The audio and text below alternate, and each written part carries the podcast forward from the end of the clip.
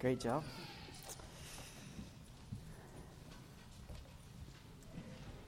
So, um, I guess just before we kick into the message, uh, for, for new and old, there's a bunch of stuff going on in the background. One of the things I'm trying to learn as a pastor is how do you share with the congregation the stuff that you don't really know how it's going to land?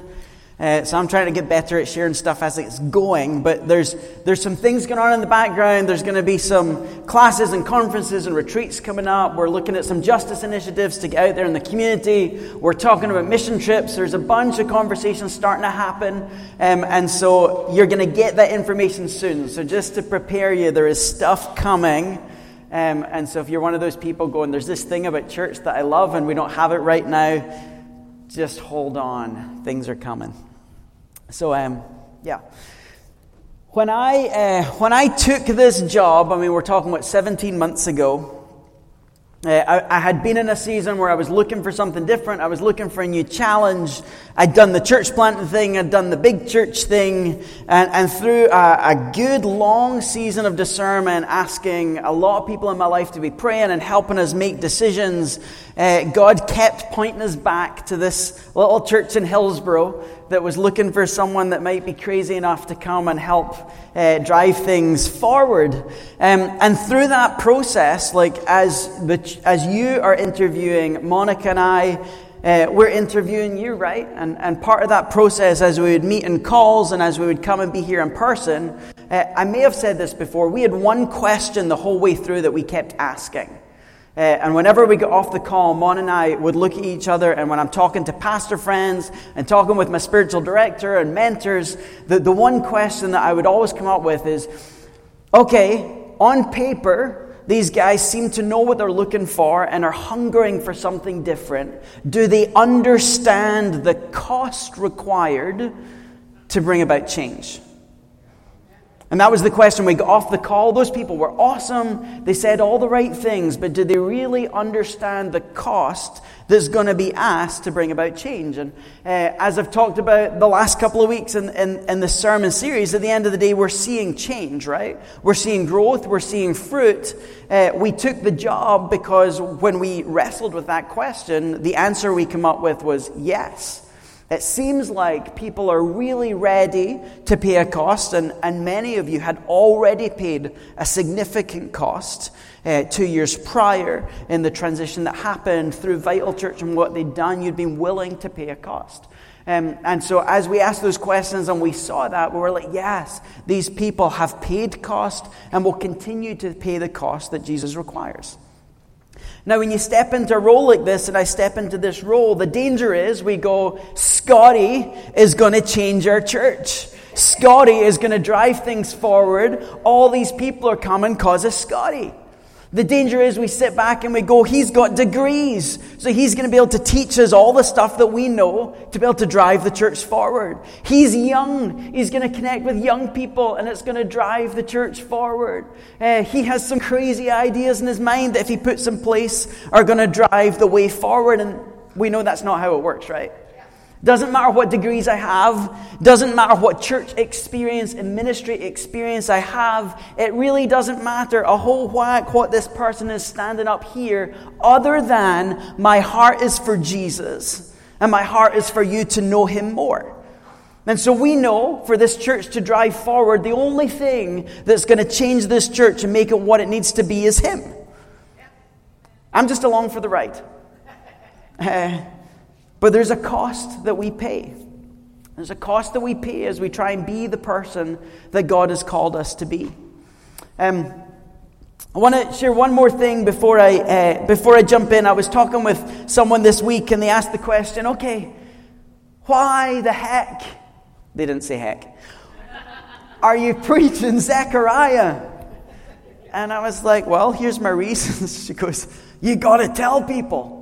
I was like, I think I did tell people you might not have been there that week, but it's a good reminder that I need to I need to come back and revisit. Like, why are we here? If you're reading this at home, if you're getting done after the service and you're looking, you're going, why the heck is this where we are? So I, I wrote down a few reasons here uh, why we're in this series. So, first of all, if, if you remember, I've said this before, this church has spent a lot of time in the New Testament. And so that means there's a dearth of, of time in the Old Testament. And what is back there is so important for understanding the gospel and driving things forward. Um, in any church that visits the Old Testament, the minor prophets are usually the last place that we go. So even if you've spent time in the Old Testament, we usually don't know the, the, the, minor prophets very well. And in a church like this, where you've got a lot of people going, I know the word really well, do you know what that means? That means I know really well the parts of the Bible that I like and understand. And it means I gloss over. There's other parts of the Bible that I kind of gloss over and I don't really know them, but I know the Bible really well, and I'm guilty of saying that too. Um, so this was a great opportunity to jump in somewhere that I knew we've probably not spent a lot of time. You've probably personally not spent a lot of time in Zechariah, and so let's go there. Um, in this book, uh, there is a parallel between what the people of Israel are experiencing and where we're at in the life of the church. So it's not just let's just give them some Old Testament and freak them out with the minor prophets, but this is the content of this book is really relevant to where God has us on this journey. And so it's important that we dig in and see what it is that He has for us. Um, and then here's the last thing that she said you got to tell them this. If you're reading this book and thinking, this is weird and intimidating and I don't understand, me too. She's like, you're, you're preaching this book because you've studied it a lot, right? I'm like, no. I'm studying this book to preach it to you because I don't know it well enough either. And it's terrifying. And I, for weeks and weeks, for months on the lead up to this, I was like, I would tell my friends, I'm going to preach Zechariah. And I'm like, I'm probably going to change my mind before I get there because it's so intimidating. This is intimidating. This is hard stuff. And so if you're looking at it going, ah, where are we going? Yes, let's do this together because it's a whole lot of fun. So, so that's why we're in it. Uh, we're trying to fill out what's lacking. We're trying to push into areas that we don't know. Uh, we're looking at the parallels of where we're at, and we're on this crazy journey of what the heck is going on. Let's do it together. So that's why we're in the book of Zechariah right now. Uh, and if you remember, so far in the journey, uh, we're looking at a series of visions that Zechariah has on one night in February 19, 519 BC. Uh, and so, vision number one, there's, there's this kind of process happening in the book. So, right at the beginning of chapter one, the call to repentance turn to me and I'll return to you. But then there's this process happens through these visions. And the best way to think about it is like a camera or, or a, a film on the TV zooming in. So, if you remember, vision one was these four horsemen that are patrolling the entire earth and coming together and having a conversation. So, the whole earth is in view. Then, when you come into the vision we looked at last, last week with the horns and the craftsmen, it's kind of like it's zooming in on the people that are opposing the nation of Israel. So, all of a sudden, Israel's in view, and, and these people that are opposing the nation of Israel. And this week, we're zooming in even further. So, this vision is going to zoom in and look at Jerusalem. Uh, and then, as we go through more of these visions, we're going to zoom in in even greater detail in the picture. So, so that's where we're going in this, this morning. We're going to look at Zechariah chapter 2. We're going to look at this third vision that zooms in on the city of Jerusalem. And then we're going to ask the question what the heck does this mean for us today? So, um, Zechariah chapter 2, that's not a cuss word here, right? I know it's not a bad one for my mum, so we're good. Uh, so, Zechariah chapter 2, starting in verse 1, here's the vision. So Zechariah's just had his other vision. He's in the middle of it. Then I look up, and there before me was a man with a measuring line in his hand. You might want to think of this as like a tape measure, but just a very long one. I started going, and he answered me to measure Jerusalem to find out how wide and how long it is. While the angel was speaking, and I'm just going to pause there because this word while, some translations will put then. This is behold. This is like, this is urgent, like grab attention. Like our translation misses this part. But this is like, hey, Pay attention. While the angel was speaking, behold, he, he, he was leaving. Another angel came to meet him and said to him, Run, tell that young man, Jerusalem will be a city without walls because of the great number of people and animals in it. And I myself will be a wall of fire around it, declares the Lord, and I will be its glory within. So this is all filled with urgency.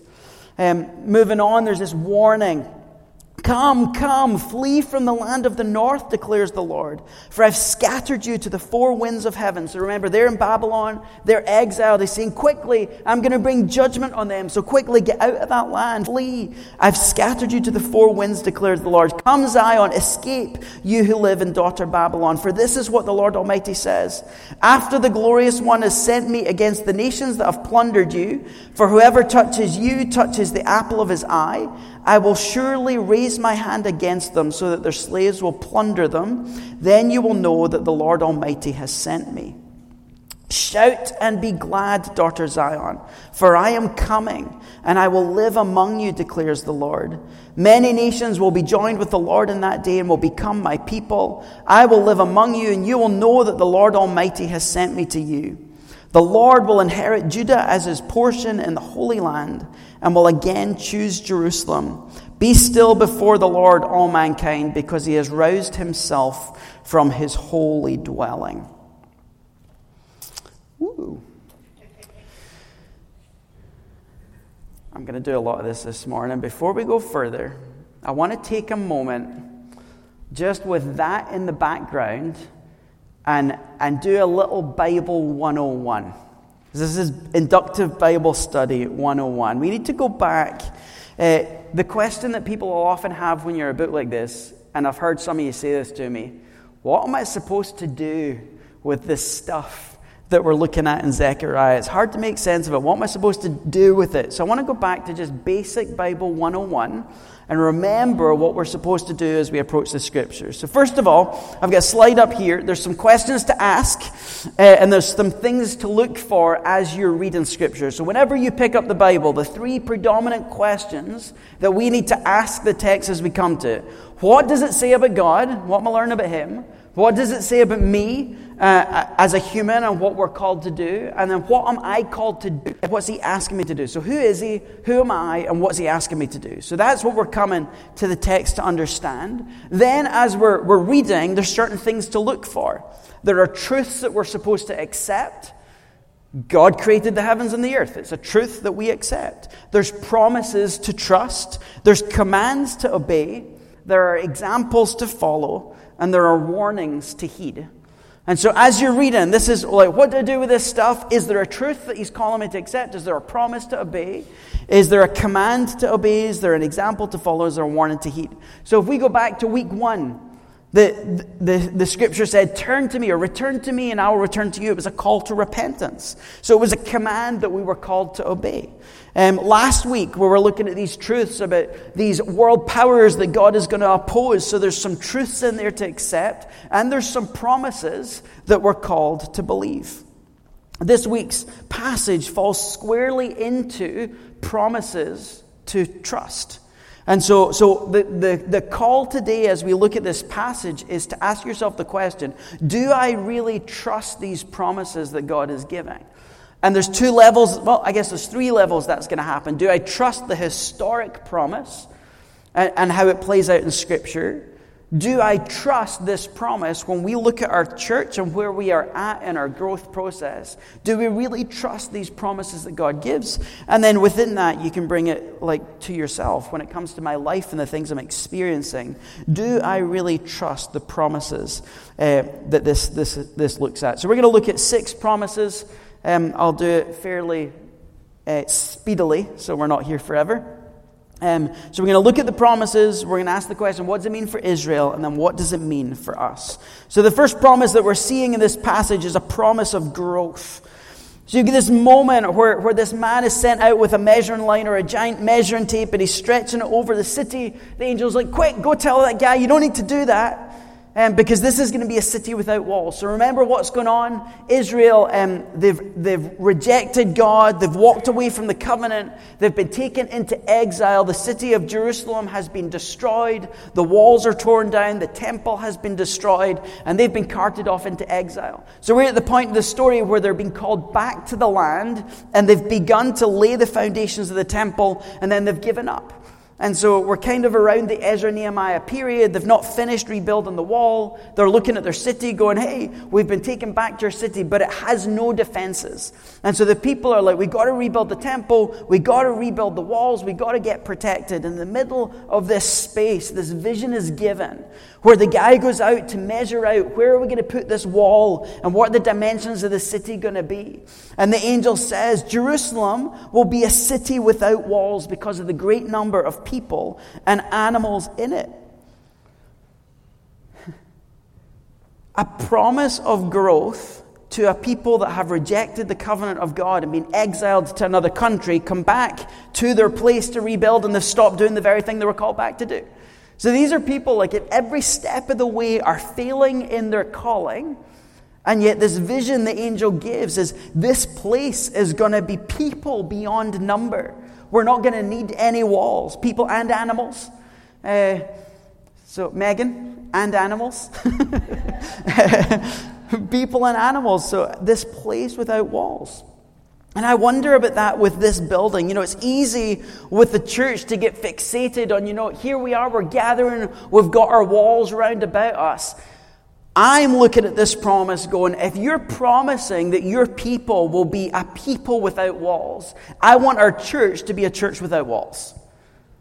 Right? And, and we're seeing that. There's people all over the world that drop in and watch our videos. There's people here that have come from all over the world. But then there's the mission effort as we go out there. Like, I don't want to underestimate the work that happens as Trudy is sitting with her neighbor, ministering to her in a place of pain. Uh, numerous people in here that are sitting with people in the city, ministering to them, loving them, caring for them. Rose, as you spend time with your roommate, like we are ministering. It's a church that is outside of these walls. It's not about what happens in here.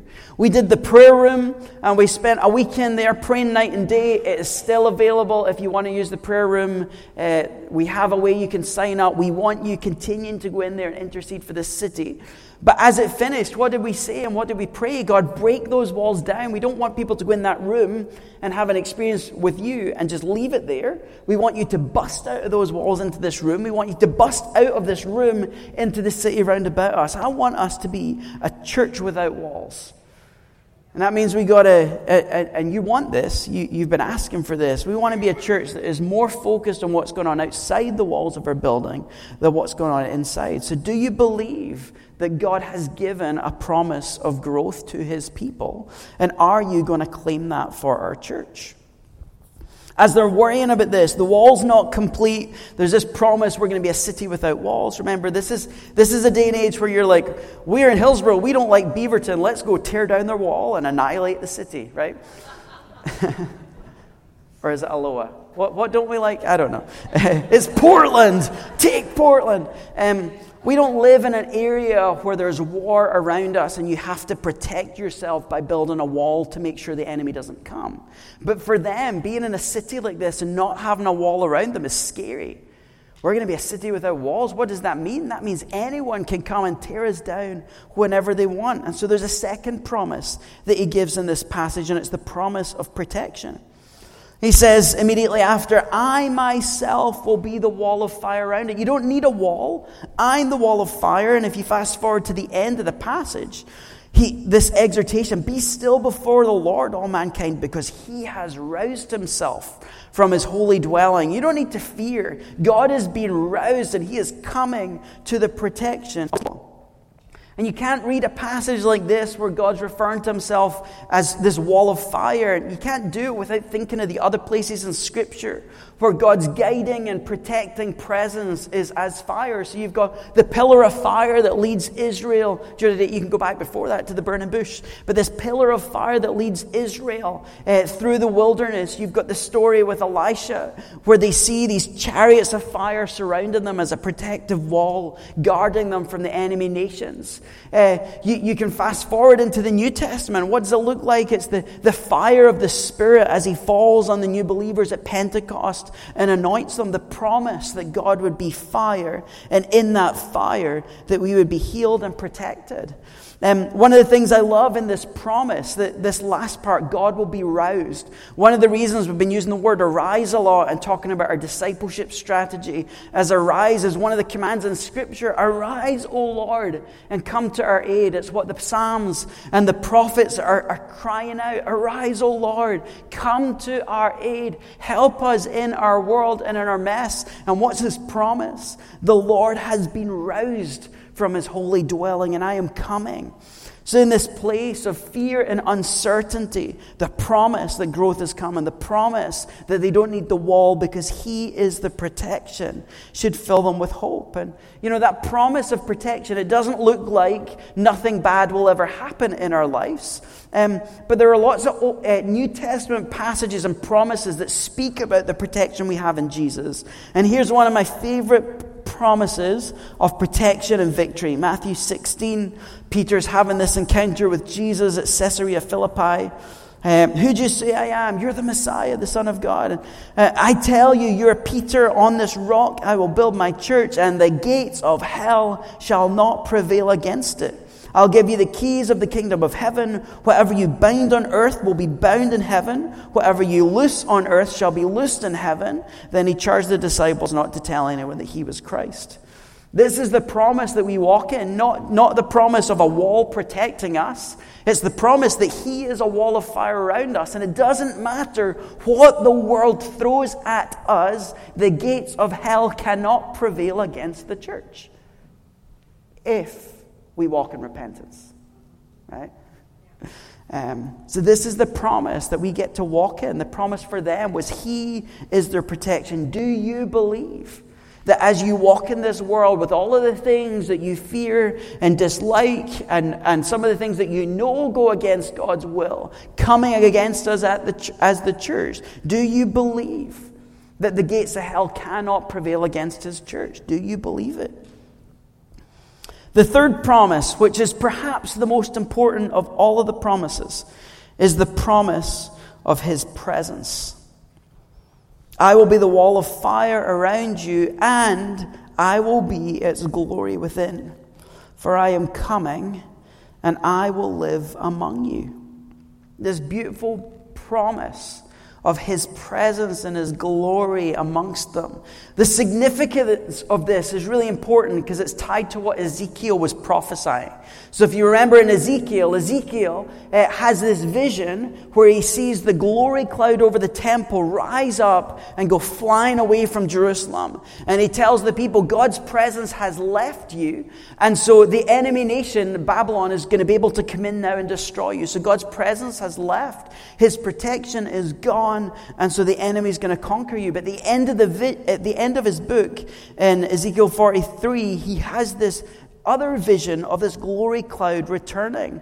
He says, Then a man brought to me to the gate facing east. I saw the glory of the God of Israel coming from the east. His voice was like the roar of rushing waters. The land was radiant with his glory. The vision I saw was like the vision I'd seen when he came to destroy the city. Uh, and like the visions I had seen by the Kebar River, I fell face down. The glory of the Lord entered the temple through the gate facing east, and the Spirit lifted me up and brought me into the inner court, and the glory of the Lord filled the temple. So, so when God is saying, My glory is going to be within you, um, this is a direct reference to this vision that, that Ezekiel saw that the glory of God was going to return and dwell with his people. The beautiful thing about the way we experience this today, we don't have to go run somewhere in the world to try and find where there's a glory cloud. If someone's church has a glory cloud, great for them. Because uh, I tell you what, I want, I want the glory cloud that he placed right here. He took all of his glory and he said, I'm going to put these tongues of fire on you, and I'm going to come and take residence within you. And so that glory cloud that, that, that marked the presence of God in the temple is something that inhabits us. And the only place that we have to go to encounter the glory of God is right in the heart that's surrendered to Him. And if you have a room full of people with the glory of God inhabiting them and they come together fully surrendered to Him and just give their all to Him, what do you think happens in the room?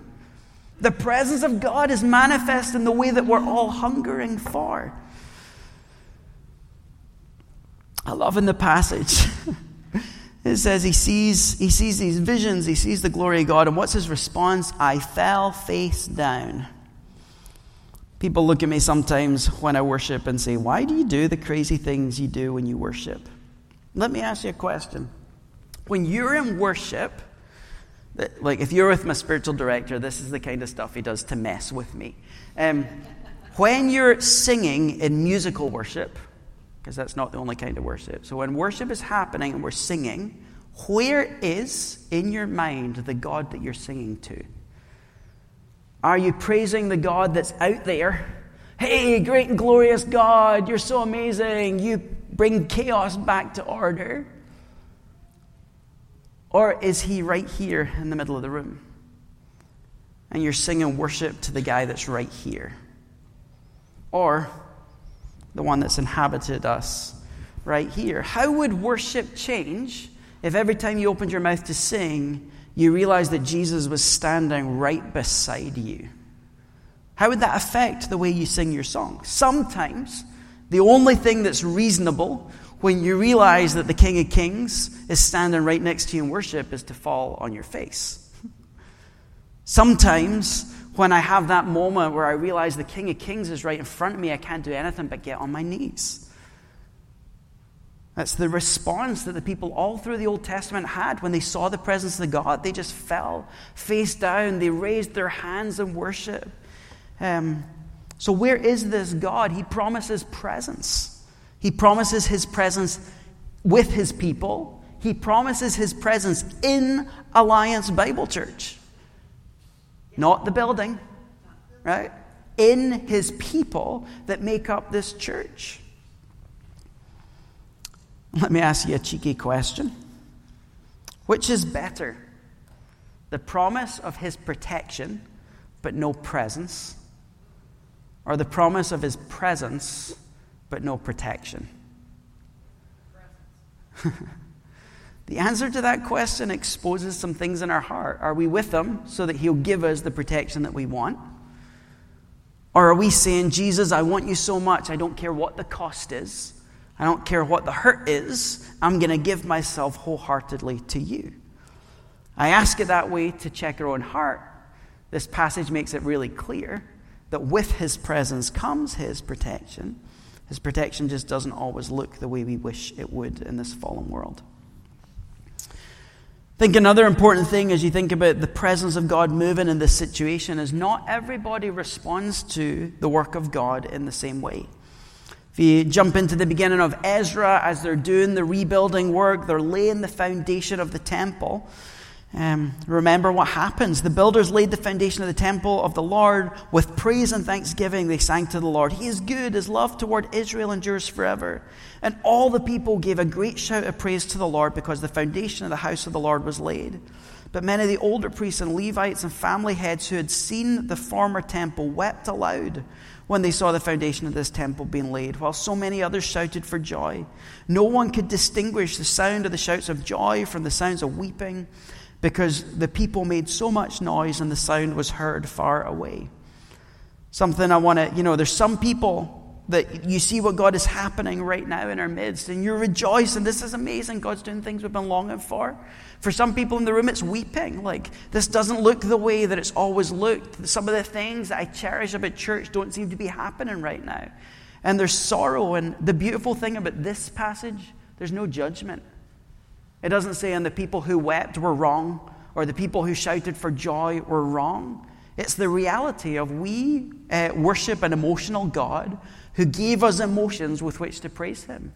And whether we're shouting with joy that things are changing or feeling some sadness that some of the things we love aren't happening the way we want right now, like we come together and worship, and those noises mingle together and create a united sound that goes up uh, to the heavens in a way that brings glory to Him.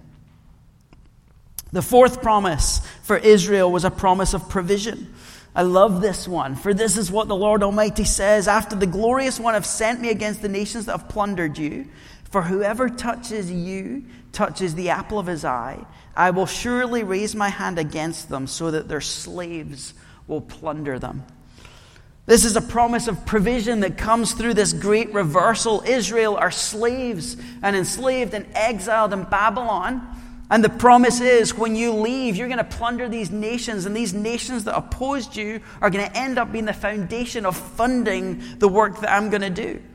And you remember where this happens before? As the people are slaves in Egypt and the plagues happen, and, and Pharaoh is so angry, he's eventually just get out of my country and go somewhere else.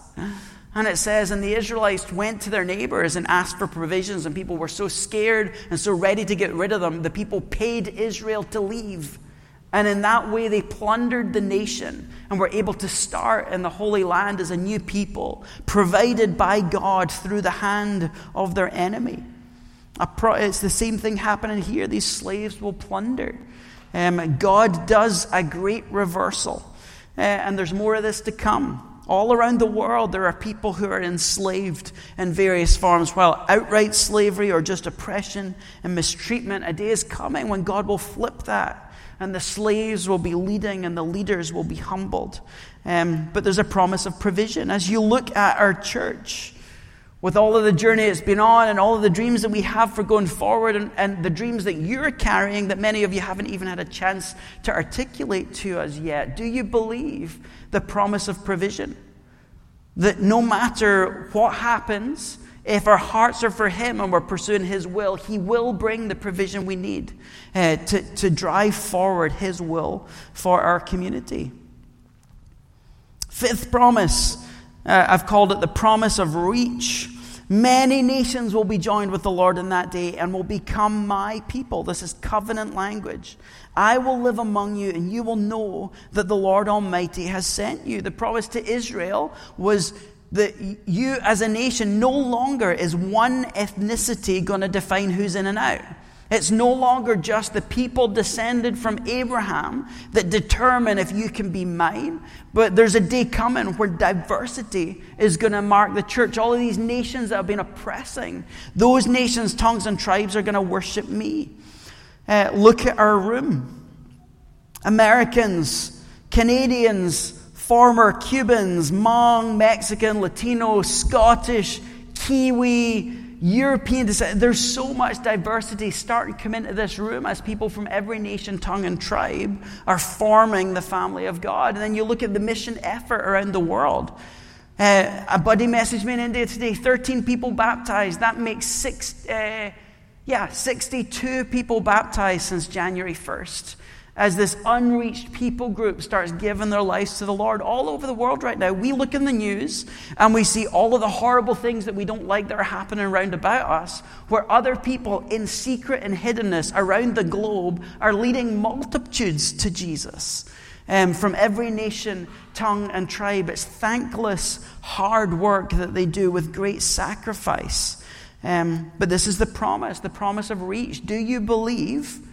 That when God says every nation, tongue, and tribe will mark his church, that this can become a diverse, multi generational, multi ethnic church that reflects the city that we're part of. Do you believe it? The last promise he gives is a promise uh, which uh, is, is in our favor uh, the promise of fidelity. I wanted to call this the promise of promise. But he says, Whoever touches you touches the apple of his eye. The Lord will inherit Judah as his portion in the Holy Land and will again choose Jerusalem. What's this saying? He delights in his people. This, the, there are several times that this phrase, the apple of his eye, comes up in Scripture. Um, and, and we often translate it, you know, it's like a, a statement of how precious someone is. Um, this time, when it comes up, it's worded a little bit different. And so scholars are like, I don't really know what to do with this. Is it meant to mean the same as everything else that's talking about like how precious the person is? Or does it mean touching God's people is like poking yourself in the eye? Either way, the statement is that God loves his people, and anyone that stands against them is doing damage to themselves this statement of love and protection. The Lord will inherit Judah as his portion. This is the longing of his heart, that the inheritance I'm going to receive is my people. Um, side note Israel here called the Holy Land, the only place in Scripture where, where the land of Israel is referred to by the phrase the Holy Land. And then again, this covenant language, he will again choose Jerusalem. So what's he saying? I delight in you. I choose you. And who's he talking to? He's talking to directly the people of Israel who have rejected the covenant. They've been exiled into another land. They've returned to the land to rebuild, and they've given up on the work of rebuilding. And those people, he's looking at them going, I delight in you, and I again choose Jerusalem. This is what happens in marriage where you look at your spouse and you go, as much as it's been horrible and all the things we've experienced and cancer and moves and whatever, I would do it all again because I choose you. Um, this is what he's saying. I choose. It's the promise of his fidelity toward us that he chooses his people and he never lets them go. All of these promises dependent on two things, and I would say one of them more than the other. But here's the two conditions of these promises. And again, you'll see the thread that comes all the way through Zechariah his faithfulness and our repentance. If you look at the nation of Israel, the beautiful thing is he's giving the promise to choose them again even when they're walking in disobedience. So his faithfulness even trumps our repentance because it's his faithfulness that enables our repentance. So let me see these again in this passage the promise of growth, the promise of protection, the promise of presence, the promise of provision, the promise of reach, the promise of fidelity, all with this invitation to turn to him and he will turn to us. So this is the invitation for this week. What do you do with this? Six promises to ask yourself Do I believe these? Can I trust these promises? And then my invitation to you is let us claim these promises for our church. And take Zechariah 2 and say to God, You say you do this for your people. I claim for our church your presence. I claim for our church your provision. So, God, would you come? Would you move? And would you do again in our day the things you say you have always done? God, Zechariah's message is so profound, and there are so many ways we see the truths and the promises of your scripture, and, and uh, we believe them in part. And so, God, what we need this week is you to help us examine the truths and the promises that you give and to honestly ask yourself the question do we believe this? Do we believe it as it existed in the past for the people of Israel? Do we believe it as it applies to your church around the world today? And so, God, what we're asking for is an increase of faith, an increase of trust that you're the God who says He'll do what He, do, he does, an increase of trust that you can make these things true in our midst, an increase of trust that you've not given up on the world and it's not uh, all a mess, but that in, well, it is all a mess, but in the middle of that mess, that you can break in with your light to bring transformation. So, Jesus, thank you that you're present. Thank you you protect. Thank you you provide. And thank you that you are the one working in us to bring transformation into your image for the sake of the world.